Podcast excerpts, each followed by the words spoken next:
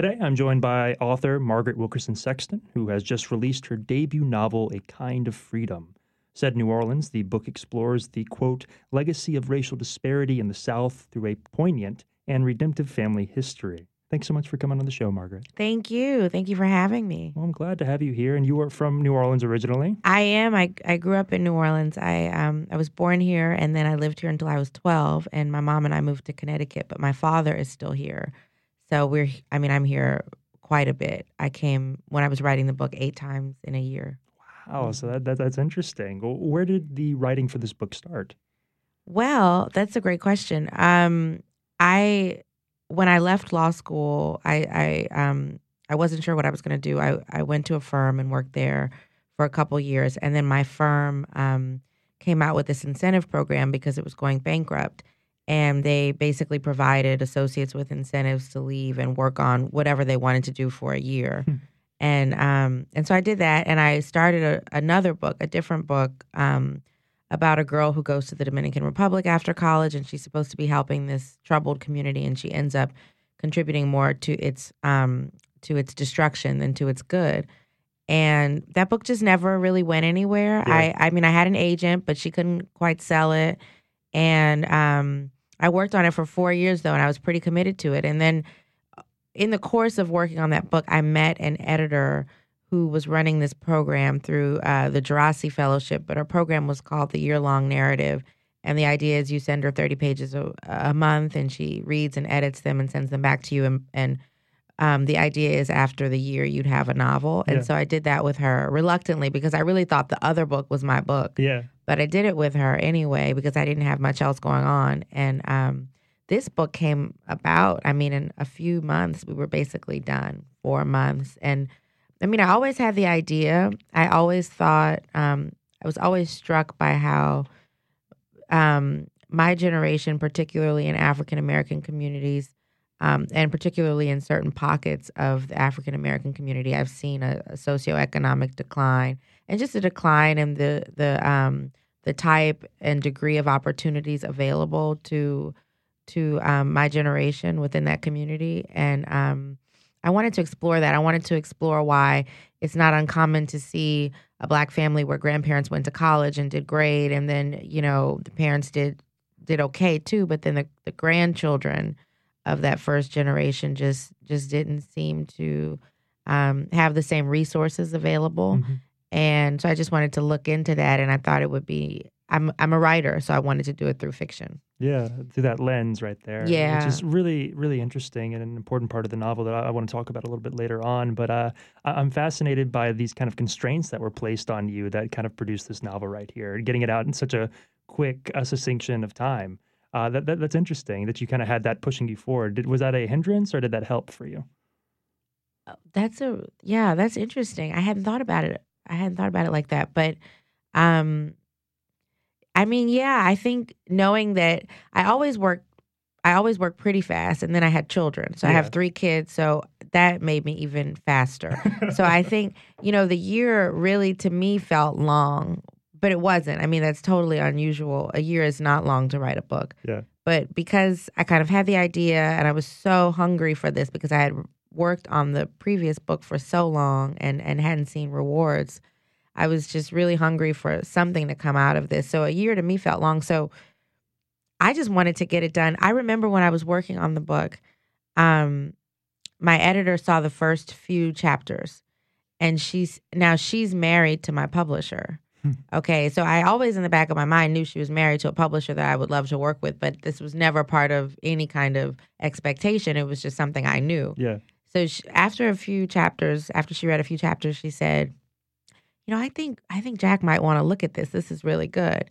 And so once she said that, then I thought, "Well, I want Jack to look at it, and I want that to be happening like right now. So let me just work.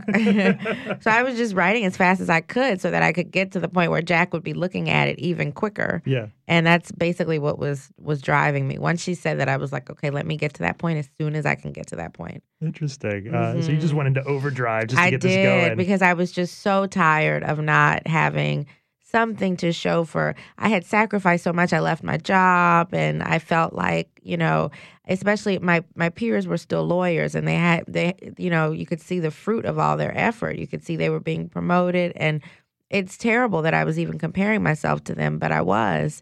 And I just wanted to have something to show for the sacrifice and the effort that had gone in. No, I think that's important. And after working so much time on this other book as well, right? Um, which right. I, I've talked to a lot of artists and authors who will spend so much time on a project and eventually just have to shelve it. But what did you learn from that experience right there? Was there you kind of did you build yourself up to be able to do this novel in such a constrained part of time? I think so. I I, I have to think so because um, it's it's so unusual to, to finish a book that fast. But I I probably did like 30 rewrites on that first book, like sub- substantial rewrites, and um, I think just just it was almost like I had written more than one book. Yeah. Because it wasn't just editing or revising in a superficial way. I mean, I would I would I would do first person and then I would scratch that and do like third person and then I would scratch that and I would add different perspectives and narrators and I mean I I did every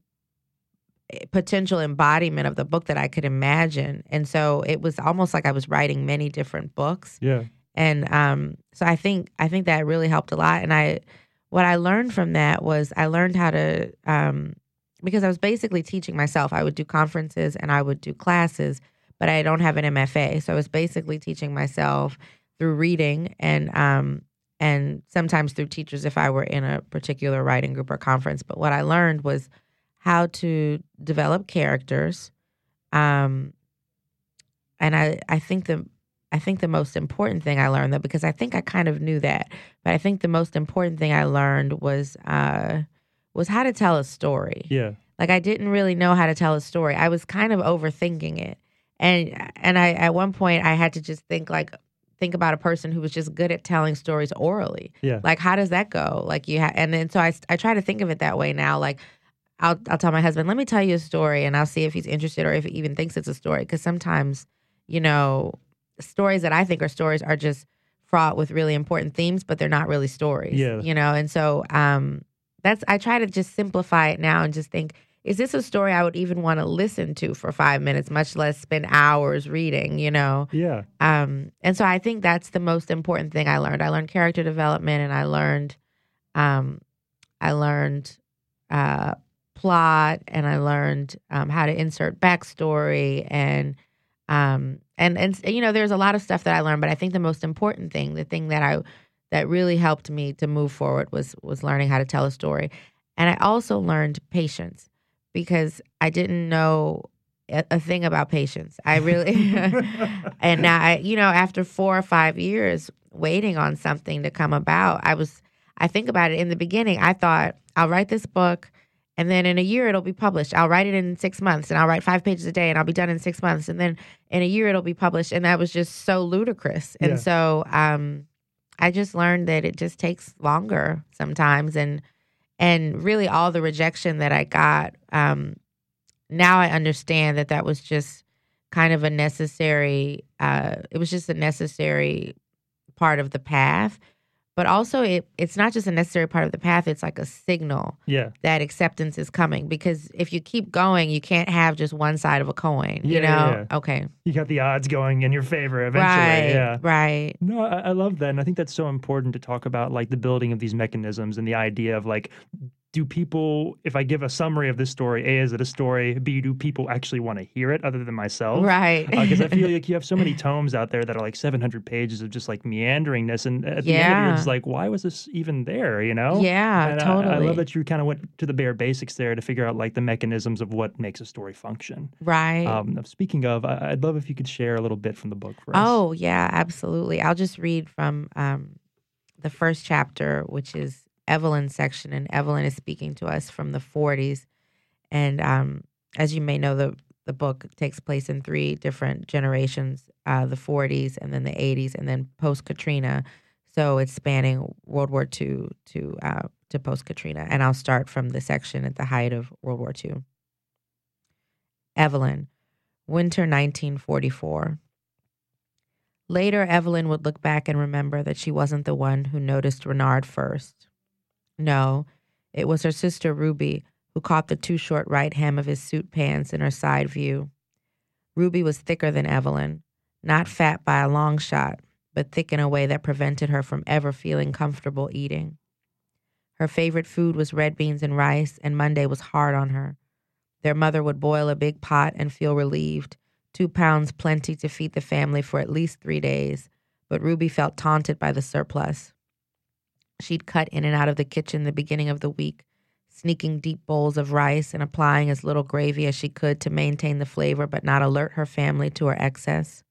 Then on Thursday, she'd examine the consequences. It would start in the morning on the way into school. Ruby attended vocational school and Evelyn attended Dillard University, but their campuses were only a few blocks apart and they walked the majority of the way together. My thighs are touching, Ruby would say, as if they just started touching the minute before. You can't see it, though, Evelyn would assure her, her own legs so far apart another leg could fit between them. Who are you fooling with? You can't see it. Anybody with eyes could see it. You don't even need to have eyes, you just need ears, and you could hear my thighs swishing together. You can't hear anything so soft, Evelyn would go on, and she'd spend the rest of the day wading through that topic. Just when she'd think she got to flat land, Ruby would pull her back into the murk with a question about her behind. Matters would improve a little on Friday, but Ruby would maintain an edge around her even then, and everyone near her felt the prick. Today was a Friday. His pants legs are uneven, Ruby said, about the new boy standing on North Claiborne and Esplanade wearing a brown wool suit, a gray v neck sweater beneath the jacket. He stood next to Andrew, whom all the girls fawned over at the debutante ball last season. Evelyn's own escort had been second in charm, he had even silenced her nerves by pointing out his friend's waltzing mishaps, but despite her mother's urgings, she hadn't accepted his visit. And a week later, when his interest subsided, she couldn't help but sigh. She looked up now, exhaled the smoke of the cigarette dangling from her fingers. It was still early February, and the winter air hadn't lost its chill. Still, all the Seventh Ward girls congregated after school outside Dufon's Oyster Shop, the best Negro owned restaurant in the city, and smoked. Evelyn had come to relish the anticipation of the first slight inhale, she was a lady, and the long release afterward. She would never have referred to herself as an anxious person. Ruby had claimed that role in the family, but any nerves that jingled inside her settled at just the thought of a drag. She blew the smoke out of the side of her mouth so as not to hit her sister, and smiled at the thought of the uneven hem. Maybe he was in a rush. Even still, Ruby said, breathing in so sharply she almost made herself choke. He might have found time to even out his pants hems. She laughed. Cute, though. Too brown for most people, but it is a nice shade of brown. Evelyn nodded. Cute he was. Men and women rushed past them, bustling in and out of offices and stores, the Boot Seed and Feed, Queen of the South Coffee, Miller Funeral Home, Meriwether's Photography, Bourgeois Cut Rate Pharmacy, the Sweet Tooth Ice Cream Parlor, and Fine Time Billiard Hall. The outdoor market where Evelyn's mother made groceries was just a block away at St. Bernard Avenue, and Evelyn could smell the Cajun spices simmering. The butcher let out a high pitched call veal to roast and cabbage and green beans. Ruby raised her voice to combat the new noise, and his hair lay so flat, and that's not a conk either. The uneven man looked over at the girls then, and Evelyn held his gaze for less than a second so quick if he doubted it had happened, he could convince himself it hadn't. She shook her head back at her sister. No, much more natural looking than a conk. All that, but he couldn't hem the pants evenly. I wouldn't have ever noticed those pants if you hadn't hit me over the head with it, Ruby, Evelyn said, though it wasn't true. It was clear that despite his pressed suit and neat tie, the uneven man didn't belong among the passe blancs he stood with, no, not with their damn near white skin, straight black hair, and even straighter nose, their mustaches like silk against their lips, and she didn't know what possessed her to declare otherwise. She liked what she'd said, though. Not only that, but the fact that she said it. And for the rest of the day, whenever she thought of the uneven man, she thought of the weight of her voice when it came out firm. Thanks so much for sharing that. Thank you. Um, just listening to that right there, and from from the parts that I've read of the book, uh, you do such a good job of establishing this sense of place. And you do it not just in one time period, but in several, you know, and, and four total. Uh, and that's a really hard thing to do for a writer because it's really easy to get lost in the woods or to just start paraphrasing different things in order to make the story function. Uh, how did you navigate that when writing it? Well, um, you know, I did a lot of research. So um, I'm actually not detail oriented about physicality. Mm-hmm. Um, for instance, I'm I'm um, I was staying in a hotel and there was this piece of art over the bed, and I noticed it the second day I stayed there, not the first. It's this massive painting, and I I didn't even notice it the first day I stayed there. And I thought if someone had asked me, "Is there a piece of art hanging over your bed in the hotel?" and I would have said, "No, this isn't my room." and so I I just am not I'm not good at noticing that stuff. So I had to do a lot of research. So um, I read several books that that took place in New Orleans in the time periods that I was referencing, mm-hmm. particularly in the 40s, because I was here in the 80s, so I could remember that. But it, you know, the 40s was something I really felt like I couldn't even fathom. Yeah. And even though I would talk to people, I would talk to grandparents or older people, they really couldn't remember it either because it's just hard to remember what something actually looked like, yeah. you know, especially if you're used to things progressing and and you're in the present moment now. So, um I just I did a lot of research and just kind of borrowed and accumulated the details from different books that took place at that time and um and for so that wasn't as true with the 80s because I grew up in the 80s but for the post Katrina section that was another situation where I had to do a lot of research that one was more anecdotal yeah and that one was something that people could actually remember because um it was linked with such trauma the trauma of Hurricane Katrina and um, so I, I thought was something people could just remember. They could remember what it looked like when they got back home for the first time um, after the storm. They could remember the changes that had come about because it was just linked with such a, sh- a dramatic shift and with such trauma. So I would say the the research that I did in the beginning was more about reading, and the research that came later um, in the third part of the book was uh, was uh, was anecdotal. I could see that, and that that's dealing with uh, the character of TC right after Hurricane Katrina right, and the floods. Right. Um, and I'm interested. You know, he everyone who who was here during the storm or who has family here was affected in some way by it, obviously. Uh, but uh, your character in here, I'm interested in having lived here as a child and kind of going back and forth to New Orleans, how you approached that specific thing and how you were affected and if that was transferred to the character of TC in some way. Yeah, you know, I really wasn't. I I don't I just I just never want to overstate the degree to which I was affected because I I know people lost everything yeah. and people lost um people as well. So I really wasn't. I mean, um my father was here. He lived he lives uptown and he lived uptown then. And so, you know, there were some very minor issues with his home, but nothing major and I remember coming back in December, and if if no one had told me because of because I was mostly uptown when I came back in December of 2005, mm-hmm. if no one had told me that this massive storm had hit, it would have looked just like you know a storm, but nothing like at the significant level that Katrina was. Yeah. And so I really wasn't affected, but I because my family was so affected. I mean, I have relatives who were deeply, deeply affected, and, and I'm not talking about extended family like aunts, aunts that I grew up with. Yeah. You know, the homes that I grew up visiting and living in from time to time, um, you know, were destroyed.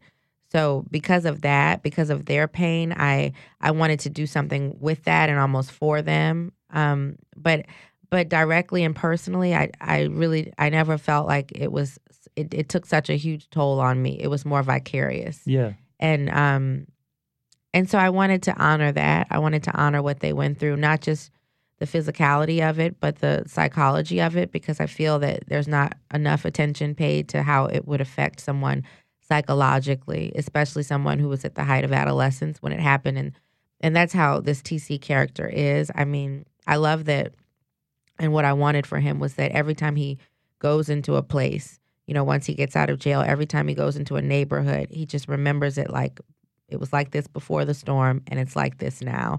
Because because I think the storm is something that haunts him and I think he can't see anything without seeing it through the lens of before and after the storm. And that's how it is with trauma and I think that's how it is with Hurricane Katrina. It just it will just stalk people who were severely affected by it to the extent that they can't um, they can't perceive something without looking at it through that lens. Yeah, and also with the, as we mentioned before in the interview about this generational trauma that is kind of transcended and going over and kind of an overarching theme uh, throughout the book. I was wondering if you could talk a little bit more about that and how you know each individual generation deals with this, but how that is sort of passed on and, and built upon. Right. Um, well, you know, I've I've always talked about it as there's Jim Crow in the 40s that's affecting the first generation, and and everybody understands that that's um, terrible, and it has these um, obvious ramifications and obvious restrictions on the quality of blacks' lives.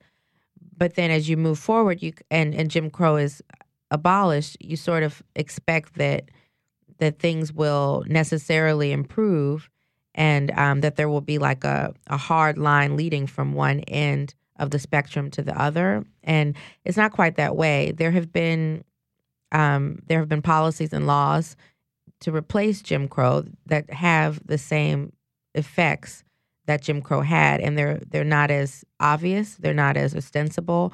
You know, um, we've had a black president, and we can sit wherever we want on a bus, and you know, in in concrete, tangible ways. Especially if you're not paying attention, it looks as if the policies and laws that are um, that are existing now are are uh, are not as pernicious as Jim Crow was. But if you really look at the effects of things like mass incarceration of blacks um, and the the laws and policies that underlie it, or the war on drugs, the criminalization of addiction as opposed to the treatment of it um, as a health crisis.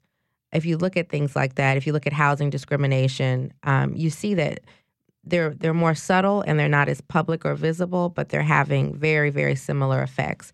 So I just wanted to show um, how this new iteration of law and policy is is very very similar to Jim Crow and all the laws that preceded Jim Crow.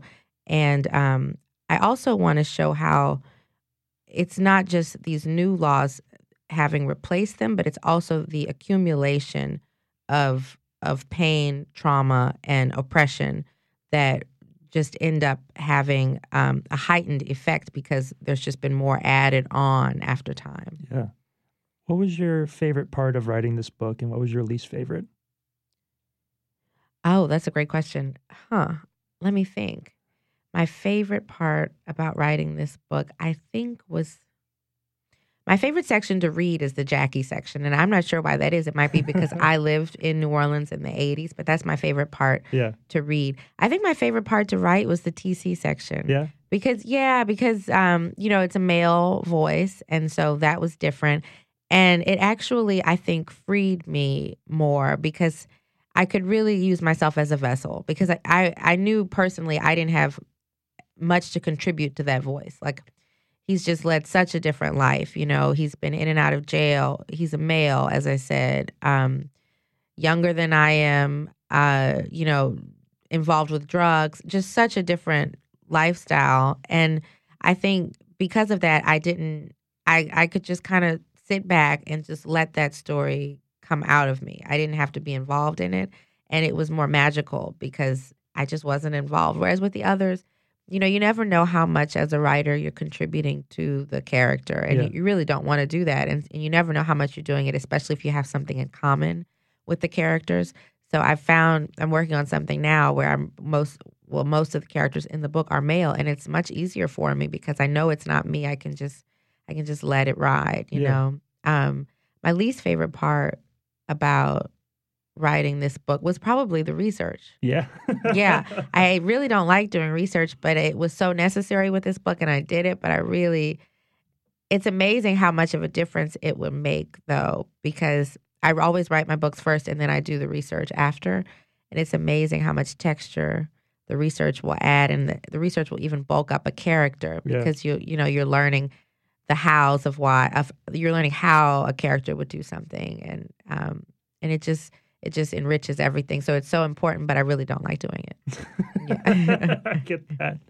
Well, um, Margaret, our time is a little short. oh but, sure uh, sure But before we kind of go, I, I want to ask you, uh, what are you reading right now, and what's next for you? i'm reading uh sing unburied sing by jesmyn ward Ah. which just came out and i'm really loving it i i had read salvage the bones but um i this is i really this is my favorite so far of hers i'm just savoring it Hmm. and um, and I'm working on a book that is about three kids in a boarding school. Um, one is kicked out through the fault of another of the kids, and and so they don't speak for many years, and then they come back together in in a few decades after they've had their own children, and um, their lives are brought back together again by a tragedy. Interesting. Looking forward to that. Thank and, uh, you. Before we go, uh, where can people find more information about you? And don't you have an event tonight in New Orleans? Well, I I actually have something that's industry specific. I'm here for Ah. SIBA. It's a conference, so people wouldn't necessarily um, want to go to that. But um, I'm on Facebook at Margaret Wilkerson Sexton, author, and um, my Twitter handle is mwilkers13. And um, I also have signed copies of A Kind of Freedom available at Octavia Books. Oh,